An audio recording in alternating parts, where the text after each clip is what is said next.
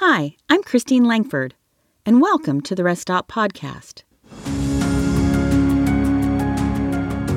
This podcast is a part of Traveling with the Father, which provides inspiration and resources for Christians to serve others and draw closer to God while they travel.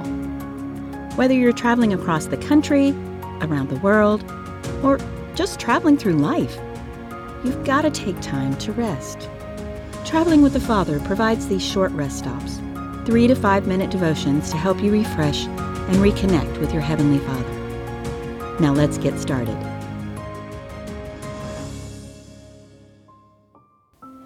Come fill this empty cup. O God, you are my God. Earnestly I seek you. My soul thirsts for you. My body longs for you in a dry and weary land where there is no water. Psalm 63 1. Whenever I read this verse, I think about Big Bend National Park, a favorite family vacation spot growing up.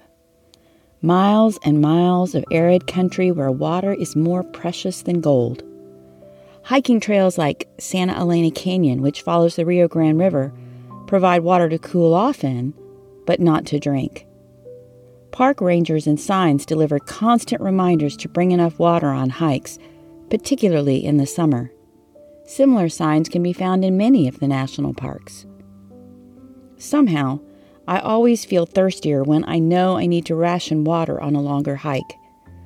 Likewise, sometimes in the dry areas of my life, I find myself longing for God.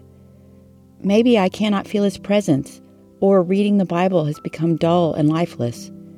Maybe it has become more of a box to check off for seminary. I long to feel the Holy Spirit's refreshment. Are you thirsty for God today? Sometimes our bodies can be so perpetually dehydrated that we lose our sense of thirst.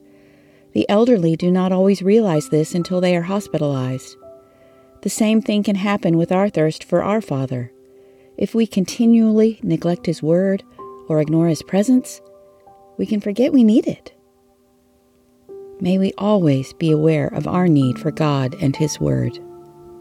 Let us pray. Dear God, I feel like I am in a desert today.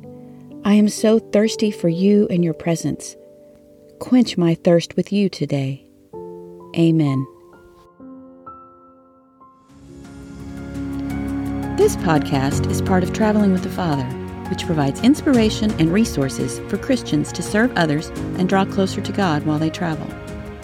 This particular devotion comes from a collection called Traveling with the Psalms.